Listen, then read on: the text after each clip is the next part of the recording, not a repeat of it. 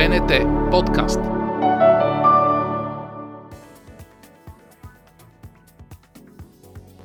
Вкусни истории за това как 25 години Българска национална телевизия и аз от Ибачваров сме на екран. Много е трудно човек да каже в живота си кога е започнал нещо от начало или кога е било самото начало или кога е направил нещо за първи път. Това са един спомени, които в повечето случаи или са украсени от известна романтика, или по-скоро са разказани от други и предповторени и така ти си получил представата, вярна или невярна, кога си започнал да правиш нещо за първи път. Майка ми разправяше, че първото така, съзнателно сядане на маса, нарязване на мезе е било още на около две годишната възраст, казвам около, защото и тя нямаше верни спомени. А, тя разправяше история, в която тя ме е заварила в кухнята, пред хладилника, как съм си взел парче, нарязан салам а, с чаша вода до, до мен, което означава, че е имало съзнателен момент на копиране на онзи кеф, който по-възрастните изпитват, когато си сипат чаша добър алкохол и си сложат едно мезе. Така че това се считаше за първото съзнателно сядане на маса с приготвяне на мезе в историята на Бачварови. разказвам тази история не за друго, ами защото всъщност онази фамилна традиция, която аз съм имал честа да продължа, е част от това, което вие виждате. Казвам част, защото не може да видите всичко, разбира се. Това, което виждате на екран, това, което виждате в мен като човек, във всички мои интервюта винаги споделям това, че онова, което човек наблюдава на екрана на Българска национална телевизия, въобще на екрана на всички телевизии, където ходя. И самият аз а, няма раздвоение на личността. Това съм самият аз. Аз не съм един в живота си и друг на екрана.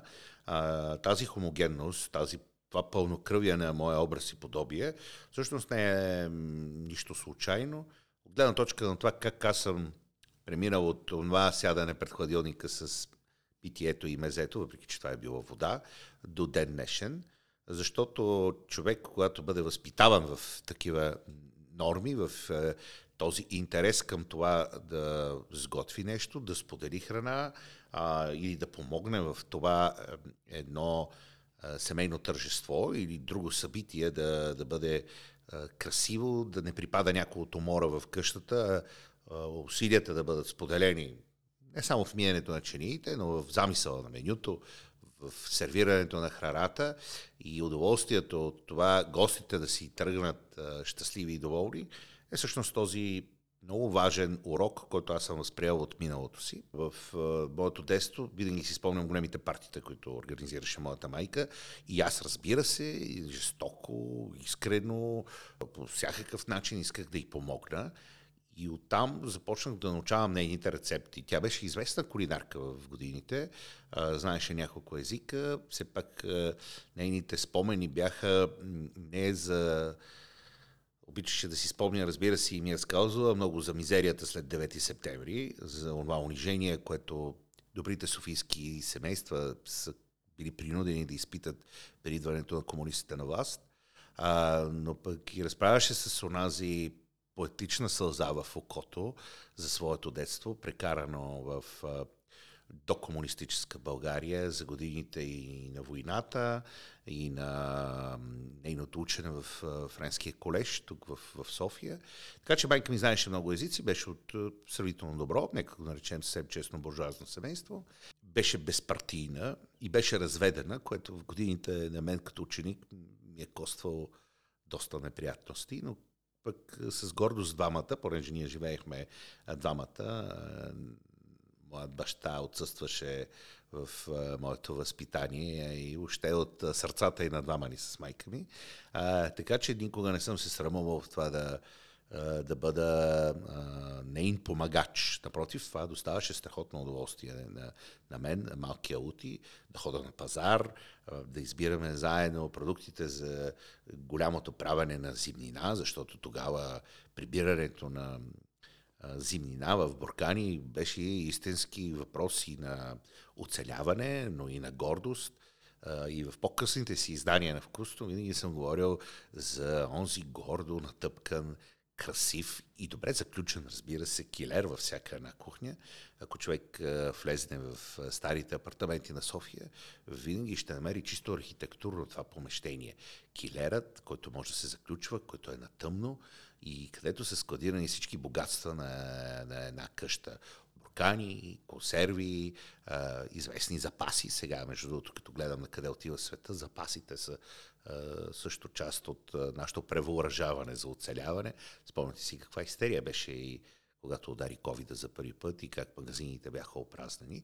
Така че килерът е нещо много важно и смятам, че ако човек си строи къща някъде с полетата, балканите и селата, трябва да помисли и за изба, където отлежават добре прибрани складирани съответните количества радост, имам предвид питиета, вина и други наслади, но трябва да има и килер, в който да има различни добре надписани буркани, които редовно да се опресняват. Така че аз помагах на майка ми в правенето на тушиите и в правенето на консервите и разбира се в посрещането на тези страхотни събеседници, които тя имаше честа да посреща в нашата къща, известни бухеми на тогавашният макар и социалистически, но в нейното обкръжение имаше страхотни а, суфраджи, хора с богата бакета култура, които обичаха да сядат, да ударят едни хубави лакти на една маса и да се разправят дълги истории. И аз, разбира се, имах честа не само да седа в кухнята и да надавам едно както се казва, слугинско ухо от кухнята, не а, нещо, което съветвам всички родители и аз така поне постъпвам с моите деца да, децата в един период да бъдат канени на масата. Казвам един период и от време. Когато ракиите напреднат и цигарите започнат да карат, както казва Чандовар, въздуха да може да се реже с нож, децата е време да си тръгнат. Но е много важно децата да се усетят пълноправни слушатели и събеседници и участници в една такава, бих казал, традиционна сбирка, на която е, е много важно те да разберат как се разказва една история, как е, не трябва да прекъсваш някой, когато той е главатарят, разказващият и всичко останало. Е, така че аз имах честа да присъствам, да имам стол на тази маса, на която сядаха различни хора, но разказваха интересни истории. А, защото и аз ходих да хода да пазарувам, да избирам продукти да се реда за прословутите опашки, защото тогава по времето на социализма имаше опашки за всичко. Той сега има, но айде да не дълбаем темата. Имаше опашки за банани, за портокали, но това не беше най-важното за трапезите на, на които организираше майка ми. Тя имаше онази способност, която надявам се, че по един начин съм унаследил с несложни продукти, с продукти, които човек може да намери. И най-важното нещо да си позволи да създаваш е, една вкусна маса, с която всеки би намерил някъде в менюто нещо интересно, защото хората са различни, особено в днешно време. някои са по-претенциозни, другите са по-първенюшки настроени, за съжаление. Но в крайна сметка трябва да имаш за всеки го по нещо. И така че, когато правите меню, гледайте да е ветрилообразно в своята така представителност, ако гостите ви, разбира се, са по посочни. Но пък, от друга страна, ако правите тематично меню, гледайте да го издържите от край до край. Дали ще е риба, дали ще е барбекю, дали ще е само салатно, дали ще е само безместно и така нататък. Та, на времето аз редях на опашките за месо, за кайма, за друг тип зеленчуци и успешно донасях вкъщи тези продукти. Най-големите опашки, разбира се, се случаха в като си представим от декември до към януари, когато е най-активният период на всички чествания и на всички именици. Старите софианци помнят Раковска и точно преди завоят там, където дълго години се помещаваше сградата на СДС, сега вече след всичките смяни на абревиатури, некачествени ръководители на тези демократични формации, не знам какво се случва, но на едно от кюшетата се намираше прослутият магазин на Бай Генчо. Бай Генчо, не знам по каква линия на социализма, имаше това право да продава наливен алкохол. И в неговата пития продавница се появяваха наложени пелини, бели и червени, появяваха се памидови вина, а, и други наливни такива субстанции. Винаги имаше добра ракия и винаги имаше едни хора, които бяха добре облечени И от около 3 часа през нощта, в добрите предпразнични дни, въпреки тогавашните зими, а тогава само припомням, че зимите да бъде над минус 10, минус 15 градуса беше съвсем нормално по скърцащия сняг на тогавашна София. Не ви говоря за годините на освобождението, ви говоря за годините около 80-та. Аз още рано-рано сутринта, тогава улиците бяха спокойни, отивах и се нареждах на една хубава опашка и към 7 часа майка ми идваше да ме смени, защото аз трябваше да отида на училище. Сами разбирате, че с така закървена отговорност към другарите, които ще седат на една маса, а, един човек като мен е съвсем естествено тръгна по пътя на това да споделя храната си и когато тинейджерските години така нахлуха в кръвта, в тялото и в душите ни, а, заедно с а, моят приятел, бих казал от детинство, защото нашите родители бяха много близки, Нико Топарев, съвсем естествено ние започнахме да каним а, весели компании, то от тях, то у нас. Нямахме въобще онези ресурси, които изискват водене на кръчма и така нататък, но пък си беше страхотно да поканиш мои съученици от Витис тогава, първокурсници, които идваха на вечери тематични. А, разбира се, започнахме с, с, с спагетите, защото а, спагетите бяха нещо достатъчно достъпно. Тогава ние всички в онзи а, вече, слава Богу, катастрофирал социализъм и желание за комунизъм, бяхме свикнали с спагетите на социализма, които, за съжаление, бяха дъното на световните спагети, защото се разлигавяха веднага, слагайки ги в вода, и бяха много трагични. Но пък тогава получавахме помощи, не знам да си спомняте този труден период на Лукановите, на Жан Видовите зими. Всички бяхме много притеснени, поне жителите на големите градове с по-демократично мислене. И тогава от покрай помощите, разбира се, се пращаше много паста, много макарони.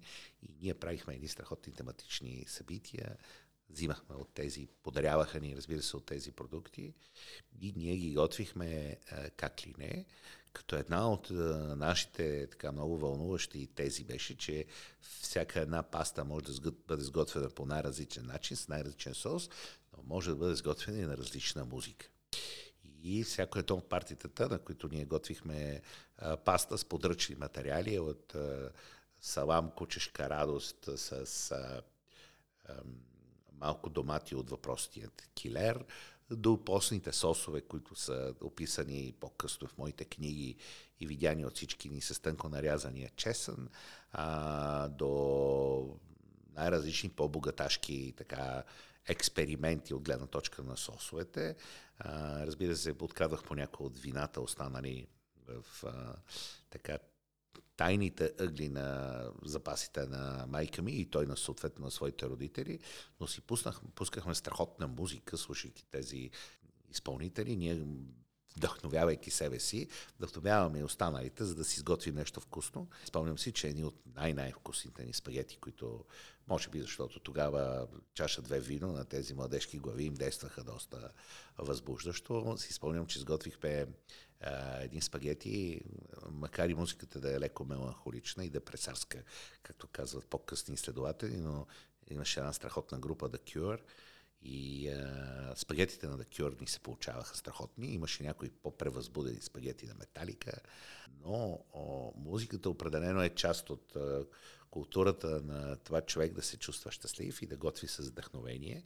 Така че още от тогава се зададе този момент за това, че гостоприемството, както и Нико, така и аз и нашите родители ни бяха научили на това изкуство да бъдем гостоприемни още един урок, който надявам се, че ще науча моите деца, защото нихилизма към това да поканиш гости, да организираш едно парти, води до именно такъв нихилизъм и в децата и тези готованковци, които се появяват и които няма дори и културата за посрещане на гости, освен да сложат фъстъци и, и някоя така питане до пита бутилка уиски на ниска масичка – моля ви, ако ме каните на гости, никога не ме канете на ниска масичка, защото това е убийствено за хора с моята фигура. А, моят отглеждан с години добър шкембак, а, казвам го съвсем отговорно, сгъването на такава масичка води до тежки и непоправими щети на това човек как да се изправи, например, дори и да удари едно питие. А пък на такива малки сгънати масички не е вкусно. Затова хубаво добре сложената маса е култура, което човек трябва да знае от коя страна слага вилицата, как подрежда гостите си на една маса, колко е голяма една маса. И завършвам тази история с още един урок, с който да разберете защо аз в последствие се превърнах в човек, който умее да ви посреща, макар и от екрана в своето студио, а вие съответно да ме каните в вашите домове, в които вече 25 години съвсем гордо и щастливо присъствам а, поканен от вас, допуснат от вас, с чаша в ръка. Чашите в ръка винаги отваря много врати, но пък а, нещо, което съм научил от тези славни времена, е урокът, че човек като по-старее и го осъзнава най-добре, че не може всички да седнем на една маса. Затова, когато събирате весела дружина, а, помислете, че някои хора с други хора не мелят брашно или нещо имат някакви джавкания и недоразумения и това може да провали всяка една маса. Другото нещо, което не трябва да допускате е екстремисти на тема, тук го казвам, разбира се, с чувство за хубаво, екстремисти на тема здравословно хранене, неядене на едно или на друго, хора екстремисти в това да изглеждат перфектно, а, с тела близки до тези на Аполон и душа опустошена от маниакалност, моля ви, не правете такива събирания, защото хора от горецитирания тарот и подобия могат да развалят всичко. А животът е вкусен и не трябва да си губим времето с хора, които не искат да вдигнат чаша и да кажат здраве. Очаквайте още много вкусни рецепти и истории на Apple Podcast, Google Podcast, SoundCloud и Spotify.